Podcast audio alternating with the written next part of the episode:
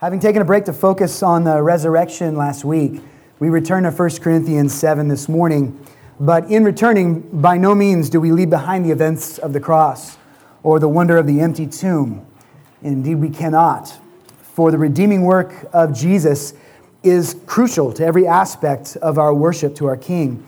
It should be our daily joy to remember and thank God for the things that we spend extra time focusing on at Easter that, the, that God the Son loved us to such a degree that he would give his only life for us, that he would condescend and take on human form to be with us, that he lived the life that each of us should live but are incapable of living on our own apart from grace, and that like a sacrificial lamb, he gave his spotless life to be punished in our place, but like a triumphant lion, he conquered death and the grave, rendering it disarmed and powerless against us.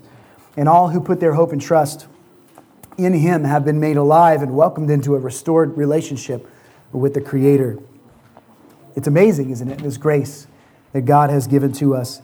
Too amazing to marginalize, too amazing to pack up in the box that's labeled Easter decorations and store in the garage until next year. And so we are always a resurrection people. And, and so, so, in many ways, friends, it is, it's like Easter every Sunday for us, no matter what day of the year it is. And every passage in the scripture that we study together each week is valuable in that it sets for us the context of living in the light of the redeeming work of Jesus Christ the Savior. So, throughout the first half of this letter to the Corinthians, Paul has not been bashful when it comes to addressing the sin of the people who lived in Corinth and called themselves followers of Christ. When the members of God's church violate the command of Scripture, Paul is not bashful. He digs deep into the issue and he urges repentance.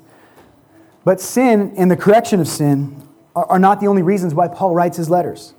As a faithful apostle, invested in the maturity and the growth of God's sheep, Paul wants to, the saints to know the difference between what is right and wrong, but he also desires to teach them the difference between what is good and what is in many ways better. Are there decisions uh, that might be perfectly permissible for a Christian to make, yet still might fall short of the best and wisest course of action? Of course, there are decisions like that. And so, Paul will take some time to linger in the halls of wisdom with these Corinthians, that they might have a greater clarity regarding their freedoms in Christ and how they might choose to use that freedom to glorify the Lord. And so, the passage that we are studying describes three different choices that a free Christian might have to make. Each has advantages and disadvantages, but each is permissible within God's sovereign plan. And so let's read about them. Starting in verse 32, we are in 1 Corinthians chapter 5 this morning. We're going to be reading quite a ch- uh, crap, sorry, 1 Corinthians chapter 7. We're going to be reading quite a chunk starting with verse 32. I want you to be free from anxieties. The unmarried man is anxious about the things of the Lord, how to please the Lord. But the married man is anxious about worldly things, how to please his wife. And his interests are divided. And the unmarried or betrothed woman is anxious about the things of the Lord, how to be holy in body and spirit. But the married woman is anxious about worldly things, how to please her husband. I say this for your own benefit not to lay any restraint upon you, but to promote good order and to secure your undivided devotion to the Lord. If anyone thinks that he is not behaving properly towards his betrothed, if his passions are strong, and it has to be, then let him do as he wishes. Let them marry. It is no sin. But whoever is firmly established in his heart, being under no necessity, but having his desire under control, and has determined this in his heart to keep her as his betrothed, he will do well. So then, he who marries his betrothed does well, and he who refrains from marriage will do even better. A wife is bound to her husband as long as he lives. But if her husband dies, she is free to be married to whom she wishes, only in the Lord. Yet in my judgment, she is happier if she remains as she is. And I think that I too have the Spirit of God. Let's bow briefly and just ask the Lord to, to guide us through the understanding of this scripture. Lord, we know that no interpretation of Scripture is a matter of personal dispute, Lord. We, we don't get to decide for ourselves what these things say. We do not come to these passages and just say, Lord, how do I feel about this? And then determine that that must be the true meaning of these things. We know that the Word stands apart from us, it is eternal, and it cannot be changed by time or by cultural context, Lord God. And so, what we seek today is to know what you mean by it. Father, you have given these things to us for our blessing and our benefit, and you have also given us these things for your glory. And so, I pray that you would apply them to us in such a way that the world might see in our obedience the love that we have for you now, that you have given us love for you. We thank you for that wonderful gift, and we pray that you would increase it as we continue to see your face in the things that you share with us through Scripture. And we pray this in Jesus' name. Amen. Paul wants the Corinthian uh, Christians to be free from anxiety. That's, that's what he says right up front, right? He wants us to be free from anxiety. And Jesus wanted that for us too, right? Do you remember the Sermon on the Mount where Jesus mercifully commands us to not be a people consumed by worries? Matthew 6 25, therefore I tell you, do not be anxious about your life, what you will eat or what you will drink, nor about your body, what you will put on. Is not life more than food, and the body more than clothing? So, Paul and Jesus are very much so on the same page here. Paul goes on to point out that God is the ultimate provider. There is, or Jesus, rather, in that passage in the Sermon on the Mount, goes out to provide that God is the ultimate provider for us. That there is nothing important that we need that He does not supply for us. The lilies of the field do not worry about the kind of clothing they will wear. And yet the Father in heaven adorns them in beautiful arraignment. They have outfits that are glorious and wonderful. The birds of the air don't stress over the kind of foods that they will eat or where where they will get it from. They are well fed, nevertheless, by God, even though they don't worry about these things. The point is that obsessing over the needs of this life, even though there is nothing wrong with food, there's nothing wrong with clothing, or any other number of essential things that we need to survive another day, there's nothing wrong with those things, but letting that dominate our hearts, letting our minds be fixed upon those things, and letting the potential lack of those things steal from us joy and confidence in God, that's a waste of time. If God has opened our eyes to the fact that He reigns, if He is sovereign and perfectly uh, has perfect authority over all of His creation, then we don't need to worry about these things. And here is how much we need Jesus, okay? Many of us read a passage like Matthew 6, which is meant to ease the worry of our hearts, and then we become worried that we're worrying too much.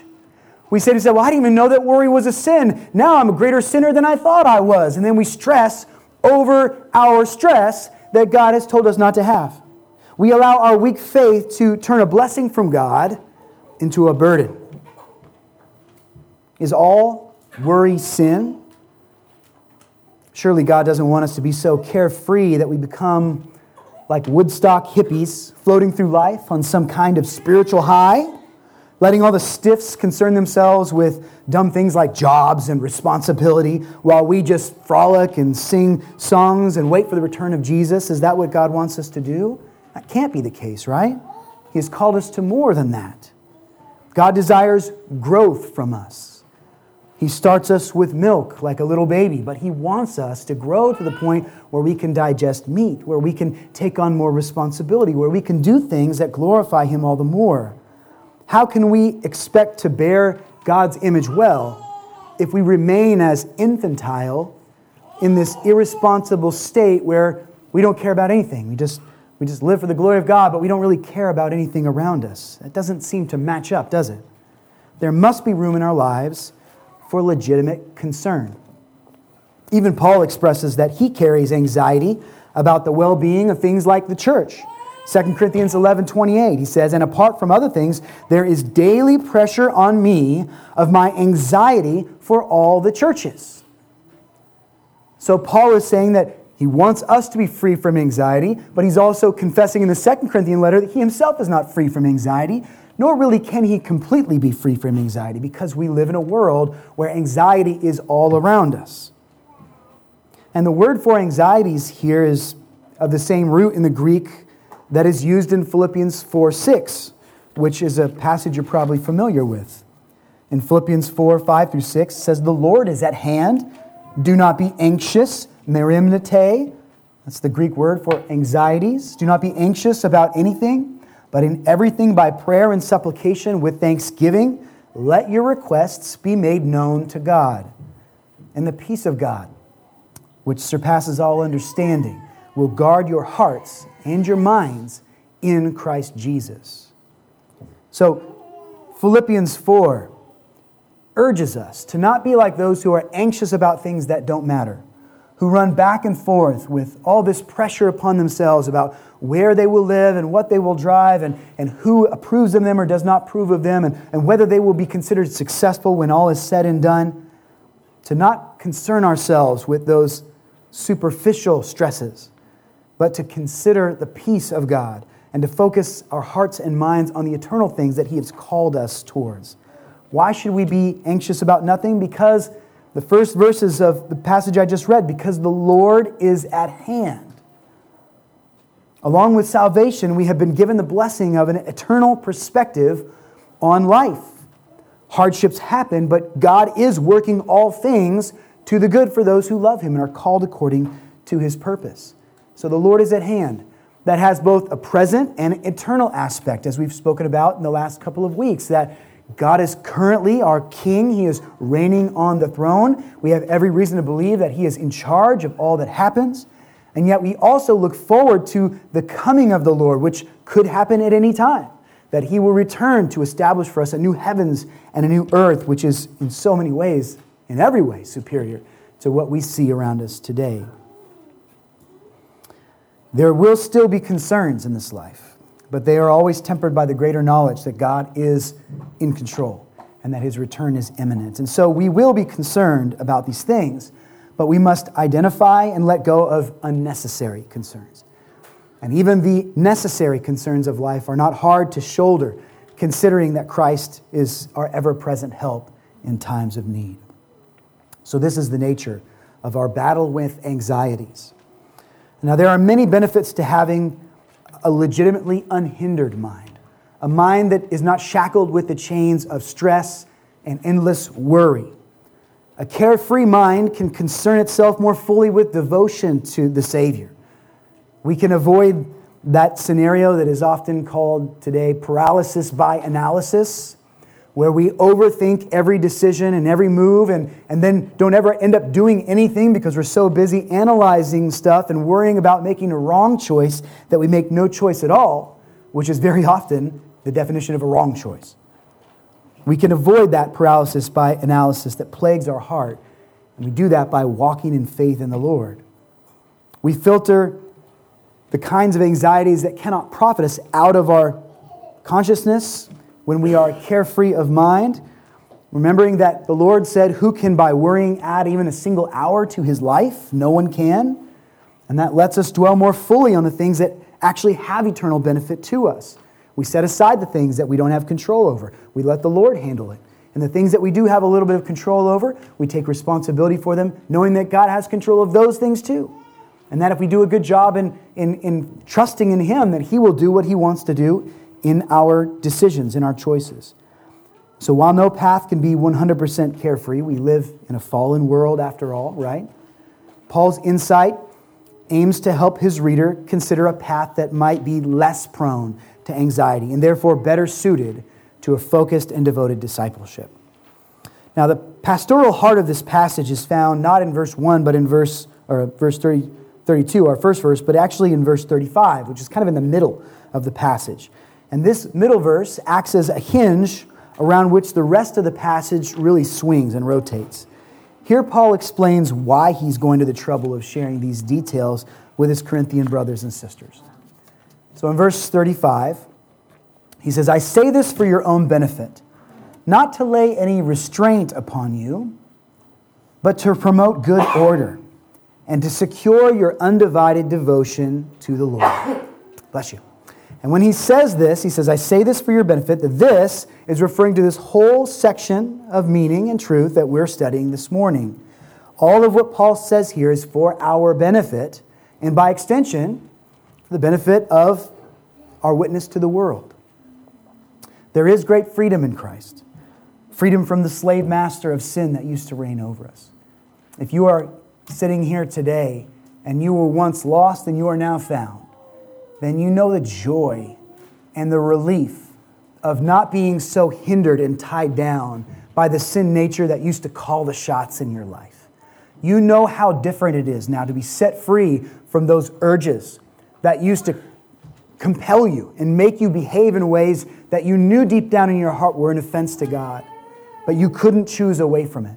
Now, in Christ, you have a power greater than your own, a power that has unlocked the chains and has set you free from that prison. You have a good and holy king. You are no longer a slave in that sense where you cannot do the things that you wish you could do. Now, God has freed you, and you are a thankful and willing doulos, bondservant to the king, willing to serve him, but free from those urges that used to dictate your identity. We have freedom from the burden of redeeming ourselves. What a freedom this is, friends. That we don't have to look at all that is out of order in our lives and then think, how am I going to set all of this straight? Because Christ is our Redeemer, we know that He is the one who causes the first causes to, to make these things start to fall into order. He is the one who pushes us in the direction of righteousness and grace. He is the one that saves our wretched heart and brings us to life. We don't have to earn our way back to heaven. We are brought to heaven as guests and given the gift of a relationship with Him that is right and eternal. It is not something that we must strive and earn. It is not something that we must do by our own strength and power and wisdom. It is not some secret hidden truth that we have to unravel and, and find for ourselves. No, this is what Christ has given to us by the power of the Holy Spirit. So we're free from the burden of redeeming ourselves. We've experienced also freedom from the self deception that a life of happiness can be lived apart from God. And you see people walking around almost zombie like in the world today, just trying to make themselves content, but the source of true contentment is nowhere near them. They find things that they think will fill the void of emptiness in their lives. They find pursuits that they think will spark some kind of lasting joy, and perhaps for a moment it will distract them. But apart from the living God, how can we find true meaning in life? How can we find any kind of lasting joy when we ourselves, apart from God, are temporary beings? It is only in the Lord God that we find our, our persistent dwelling, that we can see eternal life as a true option. But this freedom that I just described to you, freedom undirected by a sovereign God, can be a burden to us. I want, uh, want to think of an illustration for a moment. If you've got little children and you tried to teach them how to ride a bicycle, you might know what I'm talking about here. And even if you don't have children in that scenario, but maybe you were a child once, I think some of you probably were, and you were taught how to ride a bicycle, do you remember the emotion, the feeling, the first time you are the one doing the pedaling, and you are the one actually moving forward in a straight line and defying what in your mind was the law of nature that said when you get on a bike and try to bounce on it, you will fall to the ground. You're like, right? When you're a little kid, that's a law of nature. You're going to fall. But eventually you learn the technique. You learn the secret to riding a bicycle.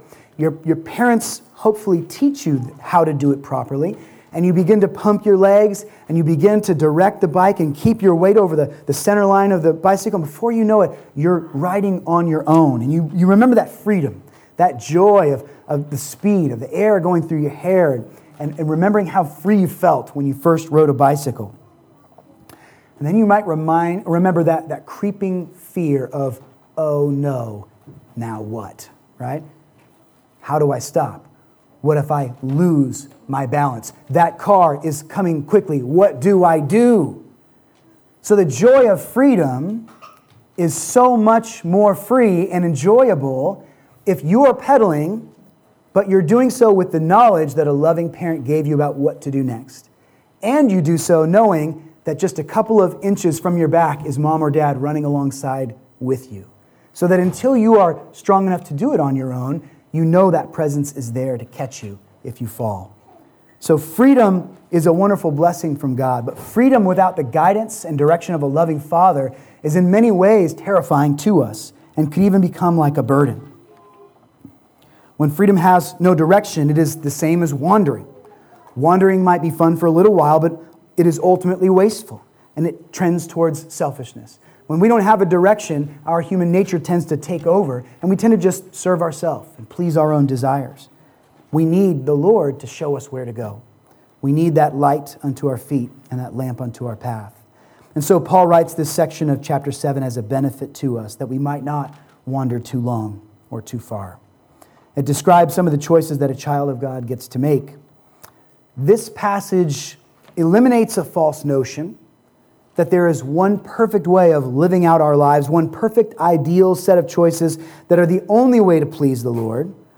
Remember, remember to serve Him with contentment in, in whatever we are called to do is the order of the day and, and the theme of this chapter. No matter what station of life you've been called in, serve the Lord, use it for the glory of God. So there's not just one set way of living out life. If you are here today and you are a single person and, and you feel like, well, I, in order to have meaning and purpose, I've got to find a spouse, I've got to have kids, I've got to build a family. That's not necessarily the case. The Lord God works through single people. If you are here today and, and you are hindered by some sort of sickness or some sort of uh, some sort of condition that keeps you from achieving the things you want to achieve, you might feel like your life is a waste. It is not. The Lord God uses every kind of people for His glory. And working under the constraints of whatever's holding you back might be the way by which God will display His grace in your life. So there is not one set way that God glorifies Himself in all the people of the world.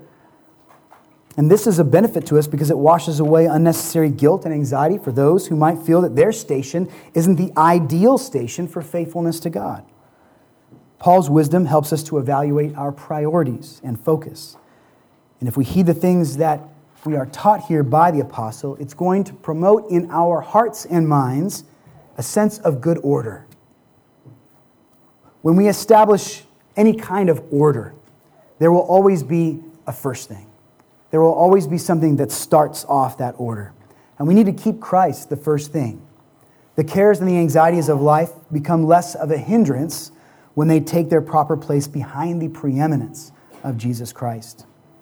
These verses will help to promote undivided devotion to the Lord to the degree that is possible as fallen human beings. They serve to guard us against neglecting the Lord, even for the sake of permissible, in some ways beneficial things that we might choose to do. And so Paul applies these general blessings to three specific areas of life where a believer may have the opportunity to make use of their freedoms. Let's start with the first scenario Should I marry or should I remain single? So, verse 32 states plainly, I want you to be without anxiety. Without anxiety in the, in the Greek is a compound word. It, uh, it, that means it's two words kind of put together to make one word. And the root of it is memnois, and so ah means without, is a prefix meaning without, and merimnois means division, means that we are to be without division. Anxiety there is literally to be divided in mind, to be torn between two, th- two things. That is the visual you should get if you were a Greek speaker and you understood the root of the word there, that you have anxiety when you are torn between two things. So the point of this emphasis is not to show that marriage is a union doomed to anxiety and that by contrast, singleness eliminates all anxiety. That's not Paul's goal. We know that's not the case because Paul lays out the details of what kinds of anxiety are native to each of these ways of living. And he starts with the unmarried person. He doesn't say that the unmarried man has no anxieties. He says that the unmarried man is anxious. What is he anxious about? He is anxious about the things of the Lord, how to please the Lord. Now that's strange. If the word merimnois means to be divided, how is he divided about the things of the Lord and how to please the Lord? We understand this when we remember that no human being is completely without division. The fact that we are not omniscient creatures, as God is, ensures that.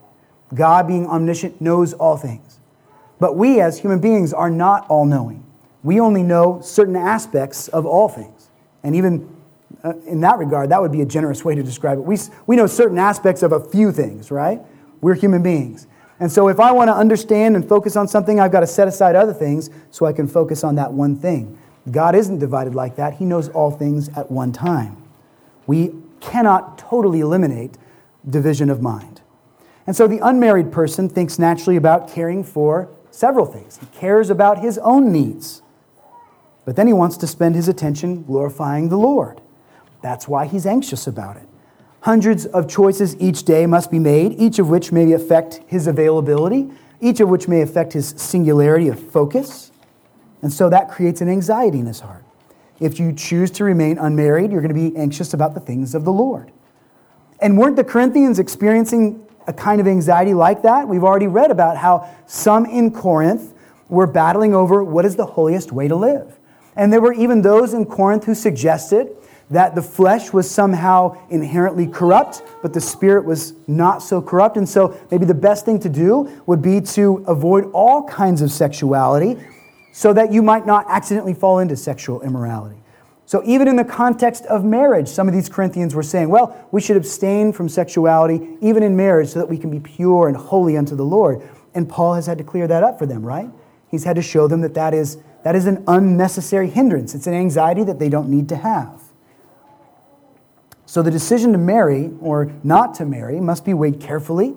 Each comes with its own sets of anxieties, and consideration must be given to how it will impact our freedoms.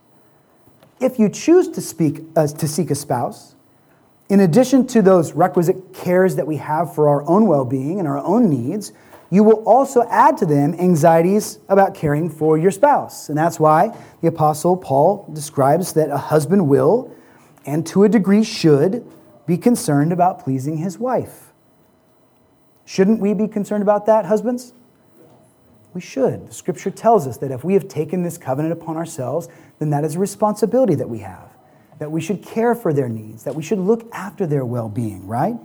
We are to have a sacri- sacrificial leadership to them. We are to provide for our wives and for our children the things that they need to the best of our ability. We are to give them protection and to look out for threats and dangers that might put them in harm's way. We should sanctify our bride through the washing of the Word of God. We should disciple our children as their first pastor. So there are things that we have in mind because of the covenant of marriage that make our attention somewhat divided. We should be anxious about these things in a good kind of way, not in an unhealthy kind of way. A wife also will, and to a degree should, be concerned about pleasing her husband, right? She is called to be like a helpmeet to her husband to provide a sympathetic complement to the gifting that God has given to him, to be willing to lay down her time and her effort to the benefit of the children of the home and, and the spouse that loves her and provides for her. And so both husbands and wives will have anxieties in this life. If we choose that path, we choose to enter into the covenant of marriage, then there will be an extra layer of responsibility there. This concern for your other half is part of the beauty of marriage, isn't it? It trains us to think beyond our own needs. As I was preparing this, uh, a couple of saints that we know and love but haven't seen for a while came to mind. Many of you are real familiar with the, the Hamakers. The Hamakers were an older couple that, that came to our church for, for quite a while. Uh, I think they, they started attending back in 2010, if I'm not mistaken. And Dolores, um, she loved her husband dearly, but even when they began to come to First Family Church, Herb uh, was suffering pretty deeply from the onset of dementia.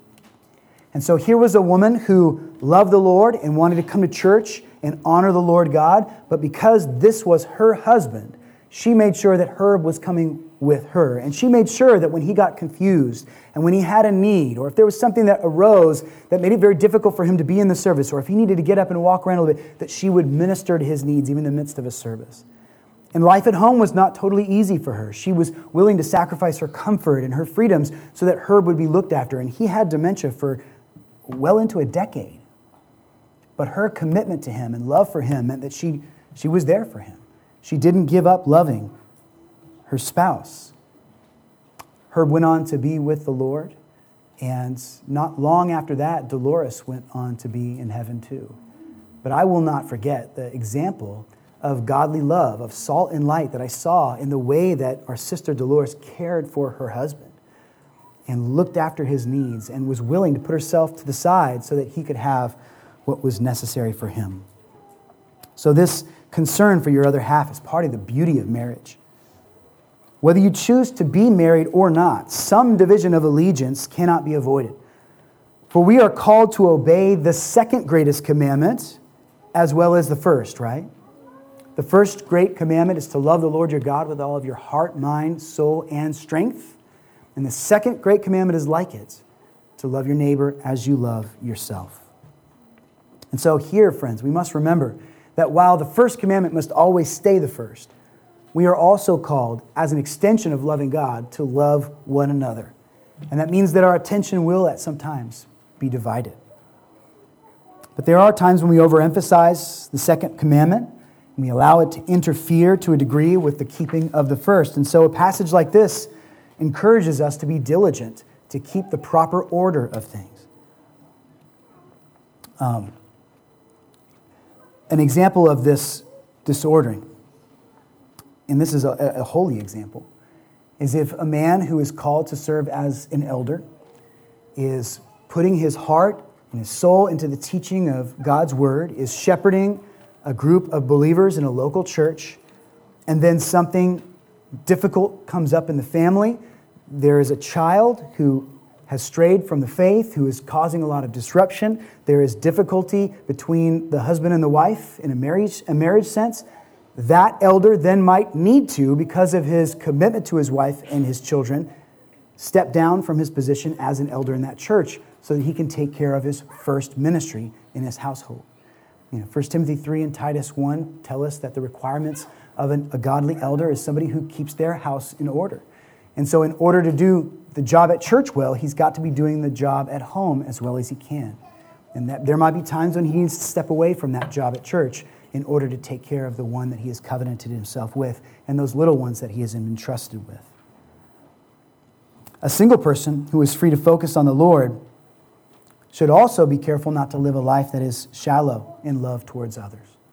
Just because you don't have a covenantal relationship with a spouse, with a husband or a wife, does not mean that you should not be diligently loving the people that God puts into your existence.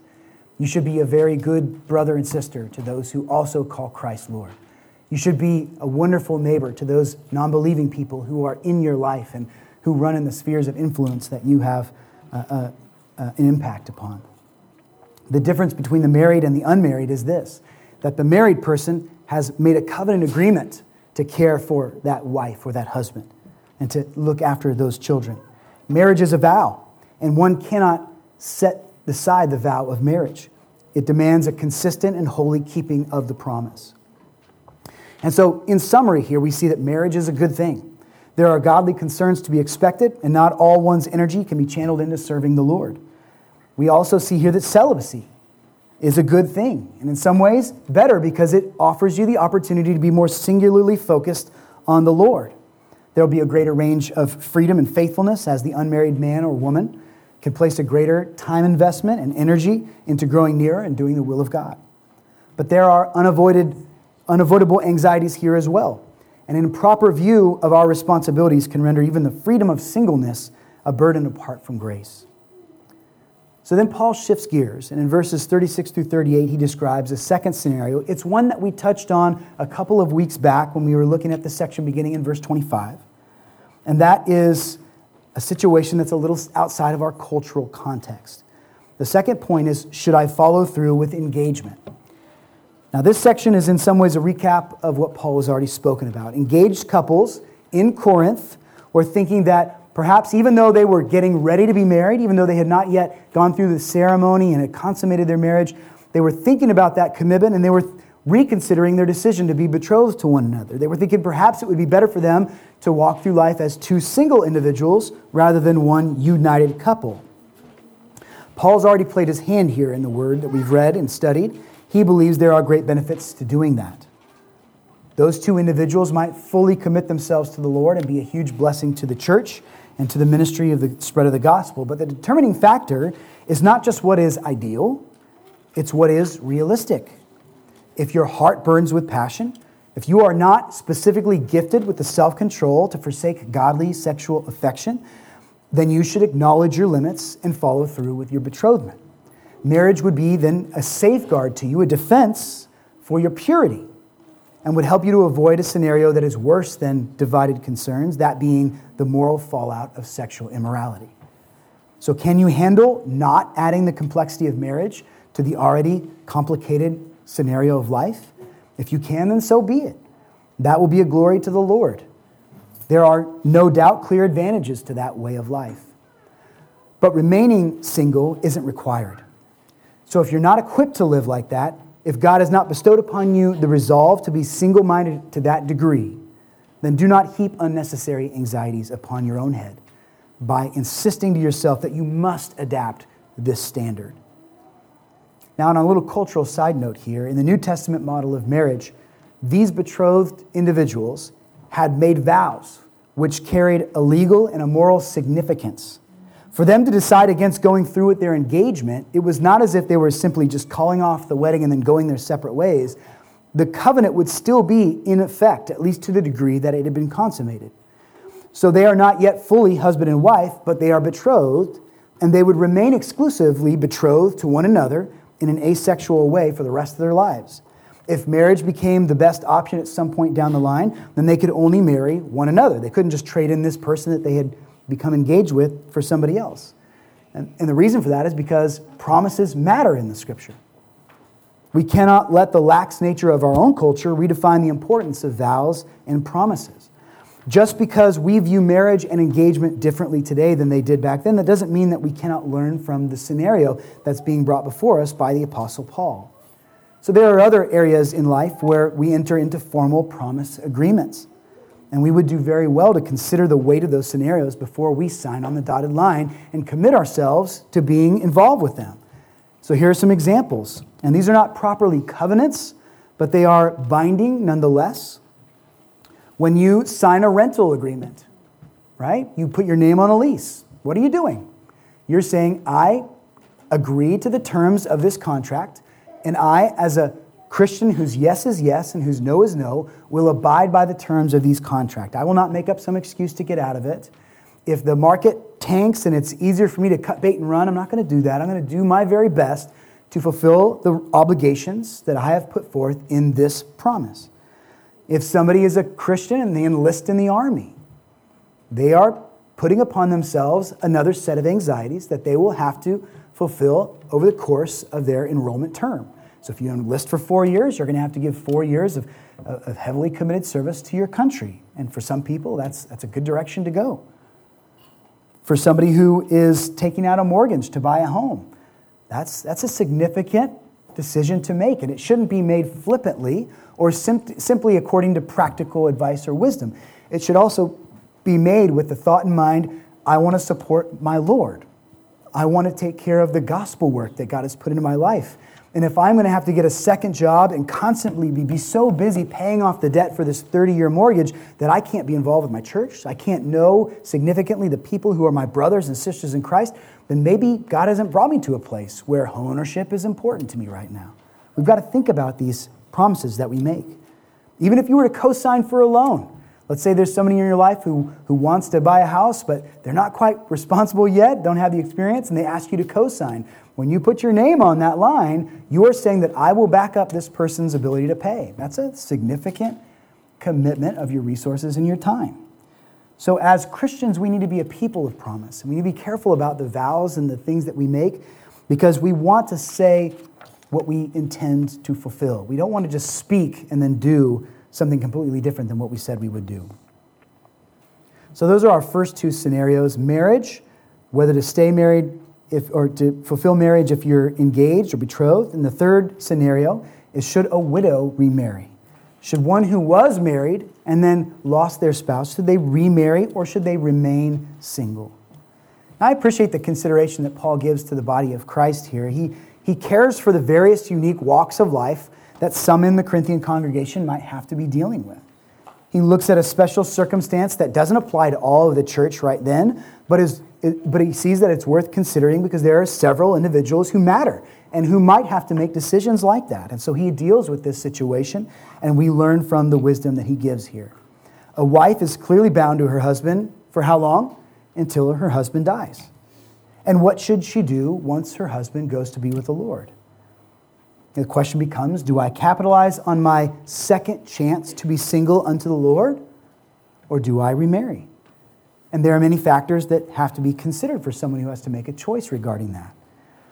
Someone who is now much older in life may not have the same degree of sexual desire that they did earlier in their lives. Remember, one of the reasons to go through with betrothal and to, to find a good, godly spouse is because it is better to marry than to burn with passion. But later in life, perhaps things have changed some, and a person doesn't have that same drive. They've experienced the fulfillment of that within the bounds of marriage, and so they don't have that, that drive or desire anymore. That should factor into the decision of whether one gets remarried or does not get remarried. Maturity is probably greater in that individual now that they have walked through life with a spouse for a time. And if she's been walking with the Lord for some years now, maybe the call of the heart's desire is significantly less than it was in her youth. There were fewer opportunities for a woman in that day to support herself financially, though it wasn't impossible for a woman to do so. And this is addressed specifically to widows and not widowers, you might notice here. Widowers might have a similar decision to make, but in the time of the New Testament, it was more of a given that they would probably remarry. But for, for ladies, they had to consider can I support myself independently? Do I have family to look after me, to help me out if I can't financially prepare, uh, provide for myself? There may be some children involved in this situation. Some might even be grown who can contribute to the financial well being of that woman who is now suddenly single.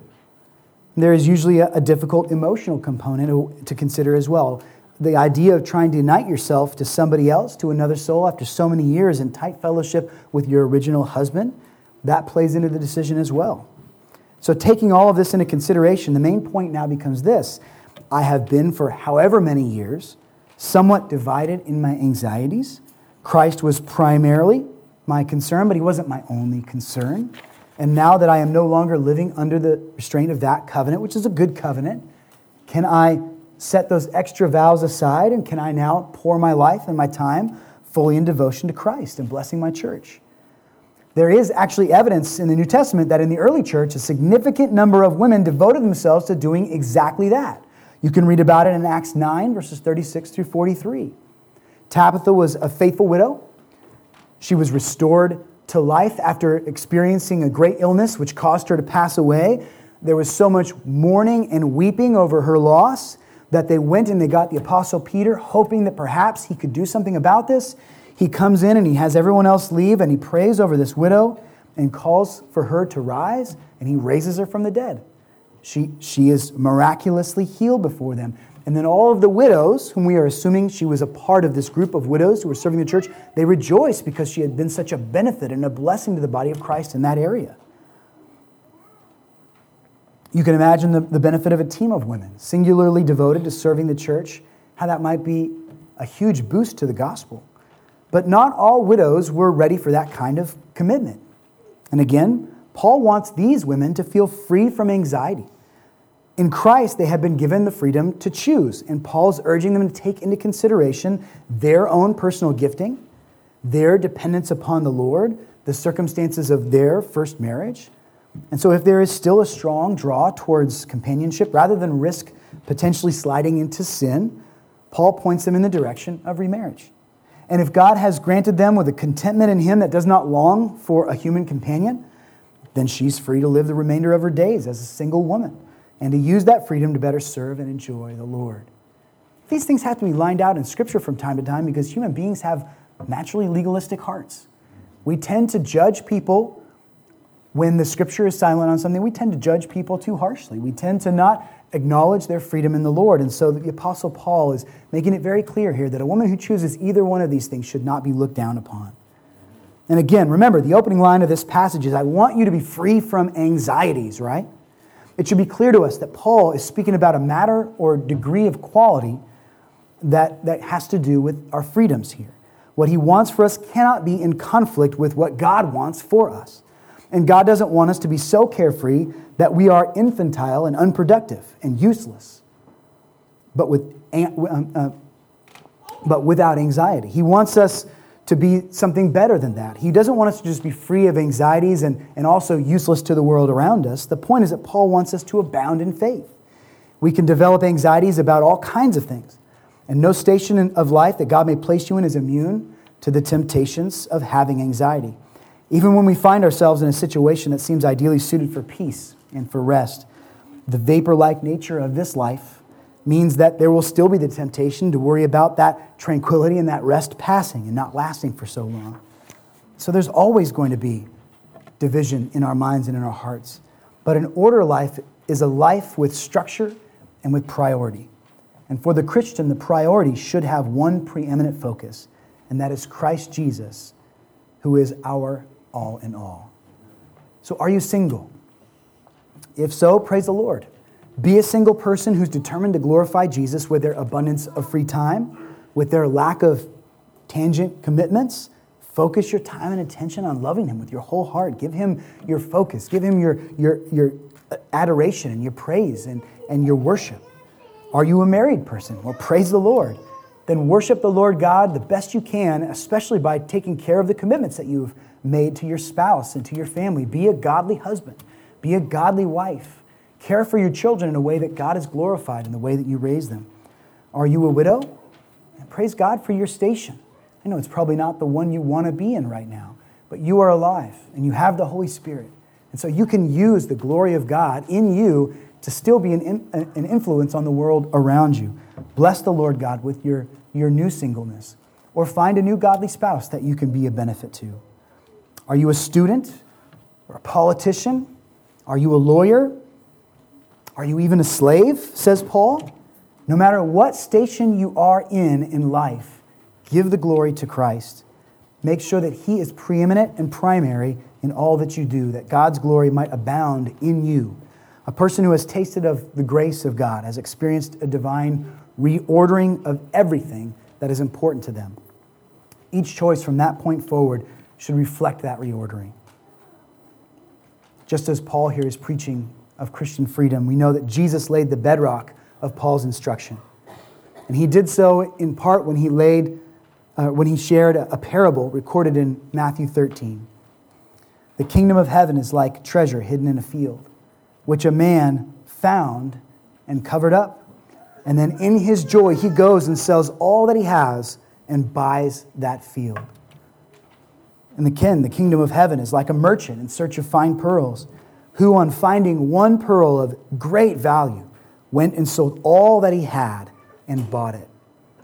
So, this is, this is to inform our hearts and minds about our attitude towards Christ as the first and, and preeminent thing in our lives.